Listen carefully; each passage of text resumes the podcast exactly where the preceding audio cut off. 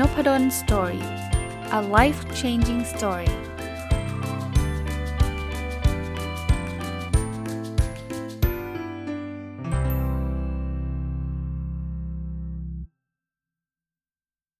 วัสดีครับ ยินดีต้อนรับเข้าสู่ Nopadol's Story พอดแคสต์นะครับแล้วก็เช้าวันเสาร์นะครับ ก็ยินดีต้อนรับเข้าสู่รายการ Weekend Entrepreneur หรือผู้ประกอบการวันหยุดนะฮะวันนี้อาจจะ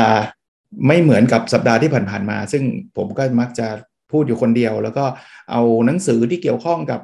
การทำธุรกิจมาแชร์นะครับ แต่วันนี้เราได้รับเกียรติจากเซนเซแปะนะครับ ซึ่งต้องบอกว่าเซนเซแปะก็น่าจะเป็นแขกประจำของ Nopadol's Story ระดับหนึ่งทีเดียวนะเราเจอกันขอบคุณครับสองครั้งแล้วมั้งครับในในในในใน Nopadol's Story นะครับ ก็สวัสดีเซนเซแปะนะครับ สวัสดีครับ สวัสดีครับ สวัสดีแฟนๆ Nopadol's Story พอดแคสต์ด้วยเช่นเดียวกันครับ ครับผมเอ่อเริ่มต้นนี้ก่อนครับ ผมเข้าใจว่าตอนนี้เซนเซแปะทำหลาย ๆ อย่างเลยเล่าเล่าให้ฟังเบื้องต้นก่อนได้ไหมครับว่าตอนนี้ช่วงนี้หรือ หรือระยะนี้เซนเซแปะมีมีอะไรบ้างครับโอเคโอ้มีมีหลายอย่างมากเลยครับอาจารย์ก็เป็นทั้งวิทยากรนะครับบรรยายให้กับบริษัทต่างๆ เป็น keynote speaker เป็นนักเขียนนะครับเอ่อแล้วก็เป็น founder เพจสรุปให้นะตอนนี้ก็ผู้ติดตามประมาณรวมๆ ก็ทุกช่องทางก็ประมาณห้าแสนแล้ว แล้วก็ตอนนี้ก็เริ่มทำเกี่ยวกับเรื่องของการแบ่งปันความรู้ให้คนทำคอร์สออนไลน์ครับ ประเด็นนี้น่าสนใจมากเลยครับ เพราะว่าหลักการไอ้ Weekend Entrepreneur ผมเนี่ยก็คือคนคนทำงานประจำเนาะเขาอยากที่จะทำธุรกิจ แต่เขาก็จะมีแบบความไม่ลังเลใจอะ่ะ คือให้ลาออกมาทำก็เดี๋ยวเจ๊ง แล้วยังไงเนี่ยบ้านก็ต้องผ่อนรถก็ต้องผ่อนอะไรเงี้ย แต่ถ้าจะแบบทำงานประจำก็เบื่อ ฉันก็ยังมีความฝันอะไรเงี้ยซึ่งซึ่ง solution ของ Weekend Entrepreneur ก็คือเราก็ใช้เวลาวันหยุดสินะครับลองมาทำผมก็กำลังมองว่าคอร์สออนไลน์เนี่ยเป็นอะไรที่ตอบโจทย์ ผู้ประกอบการวันหยุดระดับหนึ่งเลยนะครับคราวนี้อยากให้เซนเซแปะเล่าที่มาที่ไปในการทำคอร์สออนไลน์ได้ไหมครับว่าเริ่มต้นยังไงทำไมเซนเซแปะถึงทำแล้วก็ก็มันมันมันมันมีเริ่ม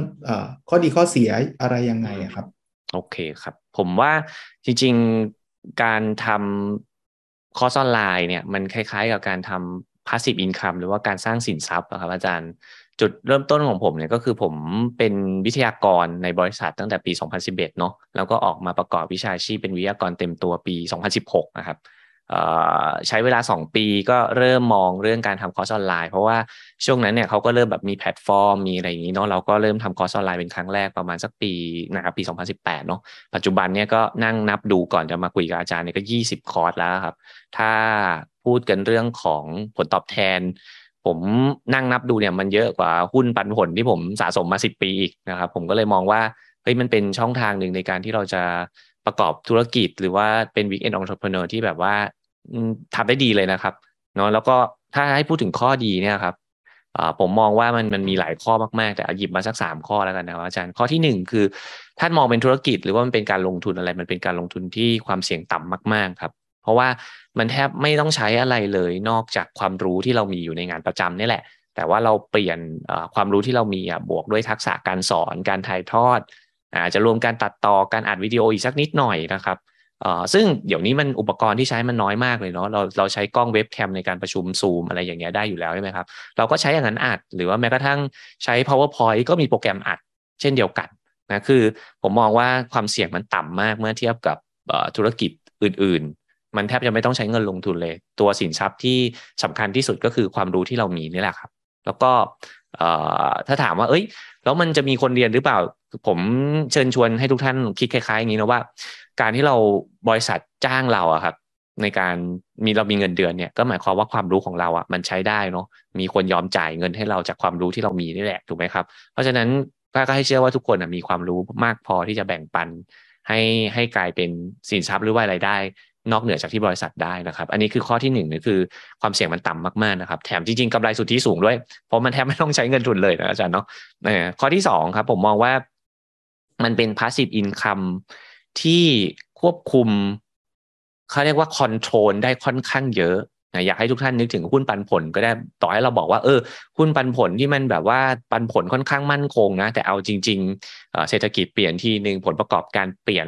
เงินที่เราลงเอาไปนะครับ แบบจะหลักเท่าไหร่ก็ไม่รู้เนาะแต่ว่ามันไม่มีอะไรการันตีนะครับ ว่าอันนั้นอะมันจะได้เท่าที่เราคิดร้อยเปอร์เซ็นถูกไหมครับ แต่ในขณะที่เป็นคอร์สออนไลน์เนี่ยเราทำแล้วอะเราขยันมากเราได้ผลลัพธ์มาก แล้วก็ทำครั้งเดียวแล้วมันก็อยู่ได้อย่างน้อยก็3าถึงหปีนะครับผมมองว่ามันมันเป็น passive income ที่ค่อนข้างจะควบคุมผลตอบแทนได้ค่อนข้างดีนะครับแล้วก็ข้อสุดท้ายคือมันเป็นอะไรที่ leverage ได้ค่อนข้างง่าย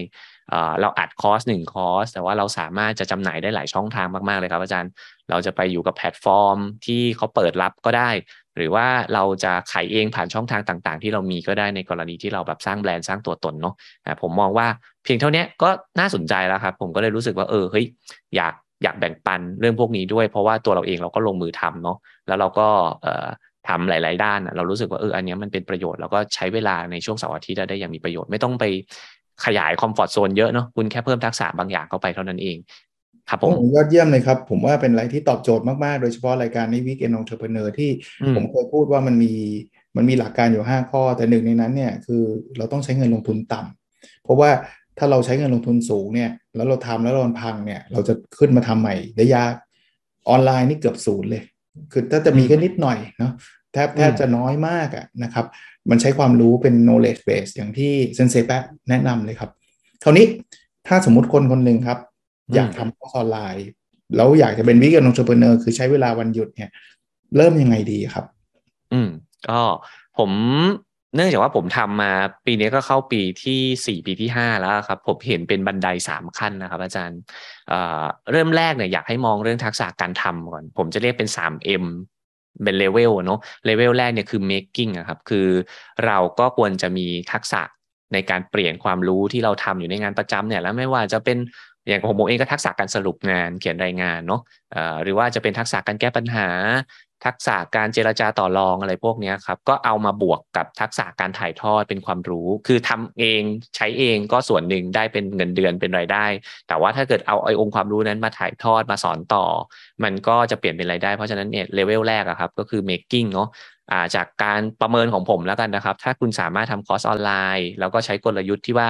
เอาไปฝาก ตามแพลตฟอร์มต่างๆเนาะเราก็อาจจะยังไม่ต้องทำการตลาดยังไม่ต้องลงทุนอะไรมากเนี่ยครับจากประสบการณ์ส่วนตัวแล้วกันนะครับไม่ไม่ไม่กล้าการันตีว่ามันจะเป็นอย่างนั้นร้อยเปอร์เซ็นต์หรือเปล่าแต่ผมคิดว่ารายได้หลักหมื่นต่อปีเนี่ยเป็นไปได้นะครับ ซึ่งผมลองคำนวณเล่น ๆ ดูนะครับอาจารย์ว่าสมมุติว่าถ้าเกิดเราจะต้องการเงินปันผลจากหุ้นที่แบบว่าให้ปันผลอัตราการปันผลหกเปอร์เซ็นประมาณเนี้ยมันเทียบเท่ากับการที่เราจะต้องมีเงินสดนะครับเข้าไปซื้อหุ้นพวกนี้หนึ่งแสนแปดหมื่นห้าพันบาท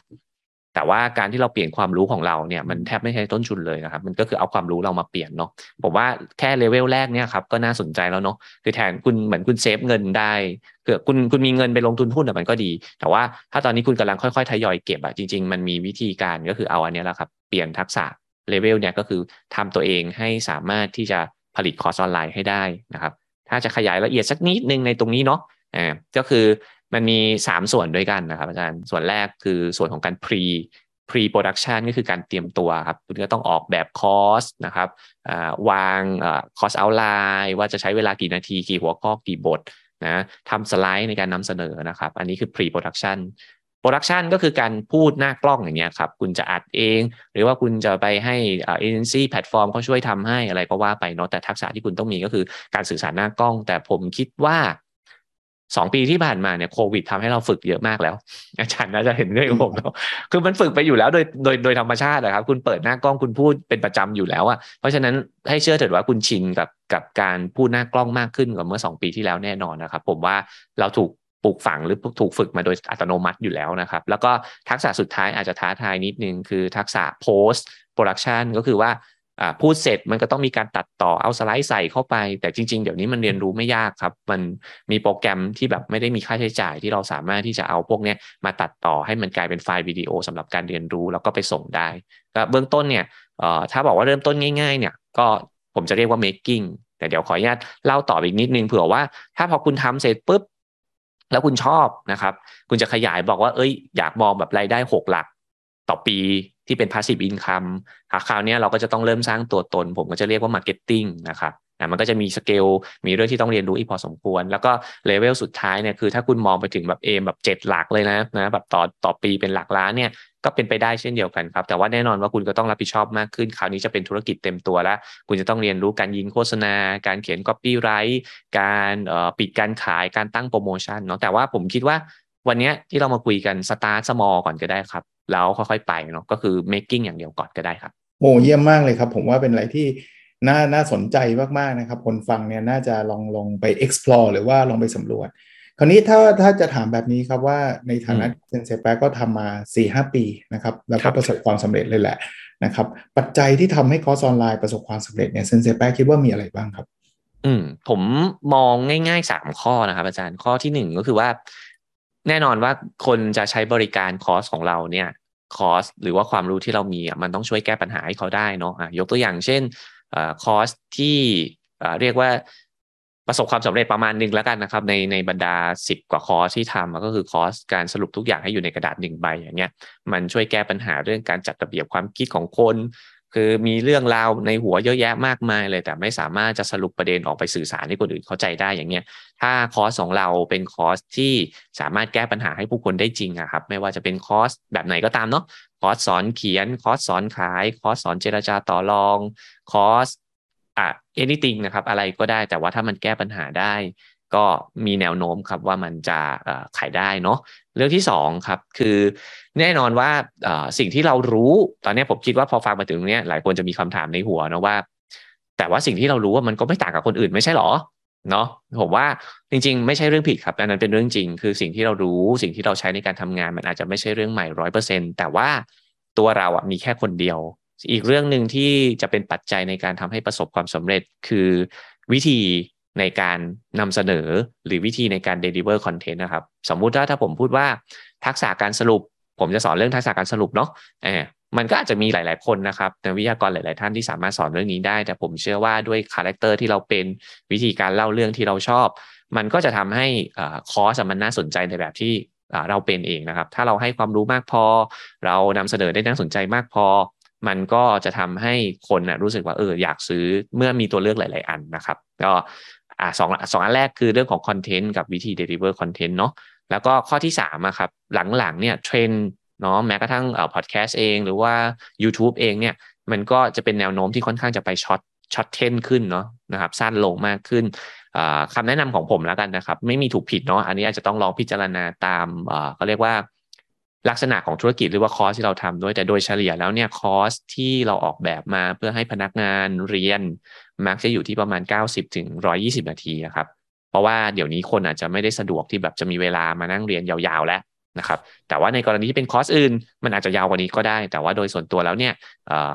จากการทำงานร่วมกันกับเอเจนซี่หลาย ๆ เจ้านะครับ อาจารย์ก็เขาก็จะ request มาว่าเออ อ่าเซนเซถ้าเป็นไปได้คอร์สนี้ขอเวลาไม่เกิน 90 นาทีนะคะ เต็มที่ 120 นาทีนะคะ อันนี้ก็จะเป็นอีกหนึ่งคำแนะนำนะครับทวนอีกครั้งหนึ่งขอบคุณมากเลยครับเชิญเชิญเลยครับคอนเทนต์วิธี deliver content นะครับ แล้วก็ประมาณสักหนึ่งชั่วโมงครึ่งถึงสองชั่วโมงครับอ๋อครับ คราวนี้มีอีกเรื่องหนึ่งที่ผมคิดว่า หลายคนอาจจะกระอักกระอ่วนหรือว่าไม่แน่ใจจะทำยังไงคือเรื่องการตลาดครับเซนเซแปะพอจะแชร์ได้ไหมครับว่า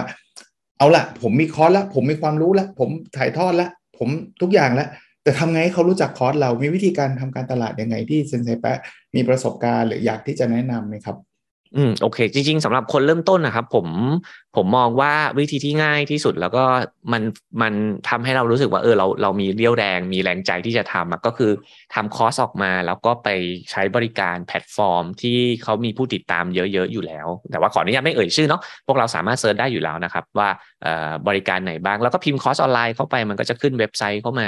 ถ้าเราเอาคอร์สของเราไปวางตรงนั้นได้นะครับ จะมีหลาย ๆ เจ้าเลยที่เขาเป็นระบบเปิด ก็คือว่าเขาจะอนุญาตให้เราอะติดต่อเขาเพื่อจะเอาคอร์สไปวาง ผมว่าลองใช้กลยุทธ์การตลาดแบบนี้ก็ได้ก็คือเอาของของเราเนี่ยครับไปวางในตลาดที่คนไปเดินอยู่แล้ว แล้วเดี๋ยวมีคนมาเห็นแล้วเขารู้สึกสะดุดสนใจ ก็เราก็มีโอกาสที่เราจะได้มีคนใช้บริการคอร์สของเรานะครับอันนี้ก็เป็นวิธีที่ง่ายที่สุด แล้วก็เป็นไปได้มากที่สุดสำหรับคนเริ่มต้น ส่วนท่านไหนก็ตามที่ตอนนี้ฟังอยู่แล้วรู้สึกว่าเออ แต่จริงๆเราอยากได้เขาเรียกว่า passive income ที่เร็วไวมากขึ้น ก็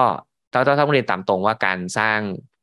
พื้นที่นะครับของตัวเองการสร้างตัวตนก็เป็นเรื่องที่มองข้ามไม่ได้ แต่ว่าเวลาเราเริ่มง่ายๆครับเรามีคอร์สเราเอาไปฝากไว้ที่แพลตฟอร์มต่างๆ แล้วเราก็ประชาสัมพันธ์ในหน้า Facebook ตัวเอง หน้า YouTube ตัวเองอะไรก็ได้ครับ ง่ายๆ ให้คนเห็นเนาะผมว่าแค่นั้นเองก็สามารถที่จะช่วยให้คนเนี่ยมองของเราได้ดีแล้วนะครับ แล้วก็สุดท้ายก็ให้ความรู้ครับ เยอะ นะก็คือเรายิ่งให้เรายิ่งได้นะครับ เราจะพูดในหน้าเพจตัวเองบ่อยๆ ใช้หน้า Facebook ตัวเองเป็นพื้นที่ในการประชาสัมพันธ์ แต่แบบเป็นให้แบบเป็นความรู้เนาะเราไม่ได้ประกาศขายตรงๆ แต่ว่าเราบอกว่าเออเราทำอะไรได้บ้างเนาะมันมีเรื่องไหนบ้างที่มันน่าจะเป็นประโยชน์กับผู้ฟัง ผมว่าเพียงแค่นี้ครับถ้าเกิดมีคนชอบ เราก็มีโอกาสที่เราจะได้ยอดขายหรือว่าได้ได้ได้รายได้จากการทำคอร์สครับ โอ้เป็นประโยชน์อย่างยิ่งนะครับ ผมว่าหลายคนเนี่ยน่าจะมีกำลังใจแล้วก็เริ่มเริ่มสนใจที่อยากที่จะทำคอร์สออนไลน์แล้ว คราวนี้อีกคำถามหนึ่งครับ อาจจะเป็นคำถามส่งท้ายคือเซนเซแปะถ้าเกิดสมมุติว่ามีคนอยากที่จะเรียนเรื่องนี้เลยเนี่ยเซนเซแปะมีข้อแนะนำไหมครับเซนเซแปะได้มีคอร์สแบบนี้ไหมครับ ที่จะจะสอนให้คนทำคอร์สออนไลน์อะไรเงี้ยถ้ามีรบกวนช่วยช่วยแชร์หน่อยได้ไหมครับ อืมครับ ก็ขอบพระคุณอาจารย์มากครับ คือ ก็ช่วงนี้เพิ่งเปิดพอดีเหตุผลหนึ่งที่เปิด เพราะว่าตั้งแต่ทำเพจสรุปให้เรามีโอกาสได้คุยกับคนนะครับ เยอะมากๆเนาะเป็นเรื่องที่ผมประหลาดใจมากก็คือว่า 40ถึง50 จาก 70 ท่านนะครับ ทุกคนอยากเป็นวิทยากร อยากแบ่งปันความรู้ อาจจะเป็นเพราะว่าเขาอ่านหนังสือเยอะด้วยเนาะแล้วก็แบบเออมองเราว่าแบบอยาก อยากอยากมีไรายได้จากการบรรยายอะไรพวกนี้แต่ผมก็บอกว่าเออแบบโหการเป็นอาชีพวิทยากรแบบเปลี่ยนอาชีพเลยอะมันความเสี่ยงมันค่อนข้างสูงเนาะงั้นเราสตาร์ทง่ายๆจากคอร์สออนไลน์ก่อนก็ได้นะครับก็เลยตอนนี้ก็เปิดคอร์สที่น่าจะเป็นประโยชน์กับคนที่อยากเริ่มต้นนะครับ ก็เบื้องต้นเนี่ยลองไปหาคอนเทนต์นะครับได้จาก 2 เพจนะเพจแรกก็คือเพจสรุปให้นะครับ ซึ่งหลาย ๆ ท่านอาจจะพอจะรู้จักกันอยู่บ้างแล้วนะครับ แล้วก็ตอนนี้กำลังเปิดเพจใหม่ ชื่อก็ตรงตัวเลยครับ สอนทำคอร์ส สอนทำคอร์สเลยครับ ก็เดี๋ยวลองพิมพ์สอนทำคอร์สใน Facebook ก็น่าจะเจอนะครับ แล้วก็อีกช่องทางหนึ่งนะครับ ก็อาจจะไปเจอใน Line นะครับ at sign เซนเซแปะนะครับ S E N S E I P A E ครับ ในนั้นเนี่ยตอนนี้ผมมีคอนเทนต์ที่น่าจะเป็นประโยชน์เนี่ยครับส่งให้ทุกวันนะต่อเนื่องกันน่าจะ 5 วันนะครับ ผมว่าแค่ฟังตรงนั้นคุณก็น่าจะได้ไอเดียไปต่อยอด แล้วก็ไปลงมือทำได้แล้วครับ ผมถามเพิ่มอีกนิดนึงครับ ตรงนี้มันมีปิดสมัครอะไรเมื่อไหร่ไหมครับ เผื่อคนฟังยังไม่ฟังแบบ อืม ตอนนี้ยังไม่มีเป็นพิเศษเลยครับอาจารย์คืออยากให้ความรู้ก่อนเนาะแล้วก็อ่าจริงๆอะมีลูกเพจที่เขาสนใจแล้วเขาก็สมัครเรียนไปแล้ว แต่ว่าตอนนี้เรากำลังเชิญชวนนะครับ ก็เข้ามาดูก่อนได้ ผมมองว่าจริง ๆ อยากให้ลองมารู้จักกัน อยากให้ลองมาเรียนรู้กันก่อนครับ มันไม่ได้มีไทม์ไลน์อะไรเป็นพิเศษขนาดนั้นเนาะแล้วเดี๋ยวถ้าสนใจอะในไลน์มันก็มีระบบที่เรียกว่าให้บริการอยู่แล้วครับ ยังไงเชิญชวนให้ลองมาดูก่อนเนาะแอดไลน์เซนเซแปะนะครับ เดี๋ยวผมส่งเดี๋ยวผมเขียนไว้ใน description ด้วยแล้วกัน เพื่อความชัวร์ว่าคนก็จะได้จะได้เข้าไปได้ง่าย สุดท้ายขอบคุณเซนเซแปะนะครับ ต้องบอกว่าเออเป็นอะไรที่ตอบโจทย์มาก ๆ แล้ว แล้วใครจะไปรู้ครับว่าคนที่ฟัง episode นี้เนาะอาจจะเปลี่ยนชีวิตได้เนาะคือตอนแรกก็ลังเลลังเลอยู่จะทำดีไหมหรือบางคนนะผมผมผมได้รับ inbox มาบ่อยมากว่า บางตอนผมก็ไม่คิดนะเล่าให้ฟังเนี่ยเขาบอกว่าอาจารย์รู้ไหมเนี่ยมันไปทำให้เขาแบบได้ได้อาชีพใหม่ได้อะไรแบบนั้นเลยนะครับก็ขอบคุณเซนเซแปะที่วันนี้ต้องเรียกว่าให้เกียรติมาในรายการนบดนสตอรี่พอดแคสต์นะครับสุดท้ายท้ายสุดมีอะไรอยากฝากไหมอีกอีกไหมครับ เพิ่มเติม ถ้าถ้าสั้นๆนะครับผมคิดว่าอาชีพ การให้ทำคอร์สออนไลน์เป็นอาชีพที่ดีมากนะครับ นอกจากเราจะมีไรายได้ แล้วเราช่วยให้คนเก่งขึ้น แล้วผมคิดว่ามีไม่กี่อาชีพอะที่คุณจะมีทั้งไรายได้เสริม แล้วก็ได้ทั้งความสุข จากการที่แบบได้แบ่งปันความรู้อะครับ ผมผมก็เลยแบบรู้สึกว่า เออ อยากอยากจะมาแชร์ประสบการณ์ตรงนี้นะครับ แล้วถ้าเกิดคุณทำได้มาก มันก็ช่วยให้คุณมีความมั่นคงในเรื่องของรายได้มากขึ้น แล้วก็มีความสุขด้วยคือ คือผมมองว่ามันเป็นธุรกิจที่ดีนะก็อยากเรียนเชิญเชิญชวนทุกคนนะครับ มาลองทำกันดูเนาะแล้วก็ถ้าเกิดสำเร็จก็ส่งข่าวอาจารย์นพดลก็ได้นะครับ แล้วเดี๋ยวอาจารย์ก็คงจะส่งข่าวให้ผมอีกทีหนึ่งนะครับขอบคุณมากครับคุณเซแปะนะครับคุณวิทูลสุขิตบูลนะครับ ที่วันนี้แวะเข้ามานะครับ ขอบคุณครับขอบคุณครับ สวัสดีครับ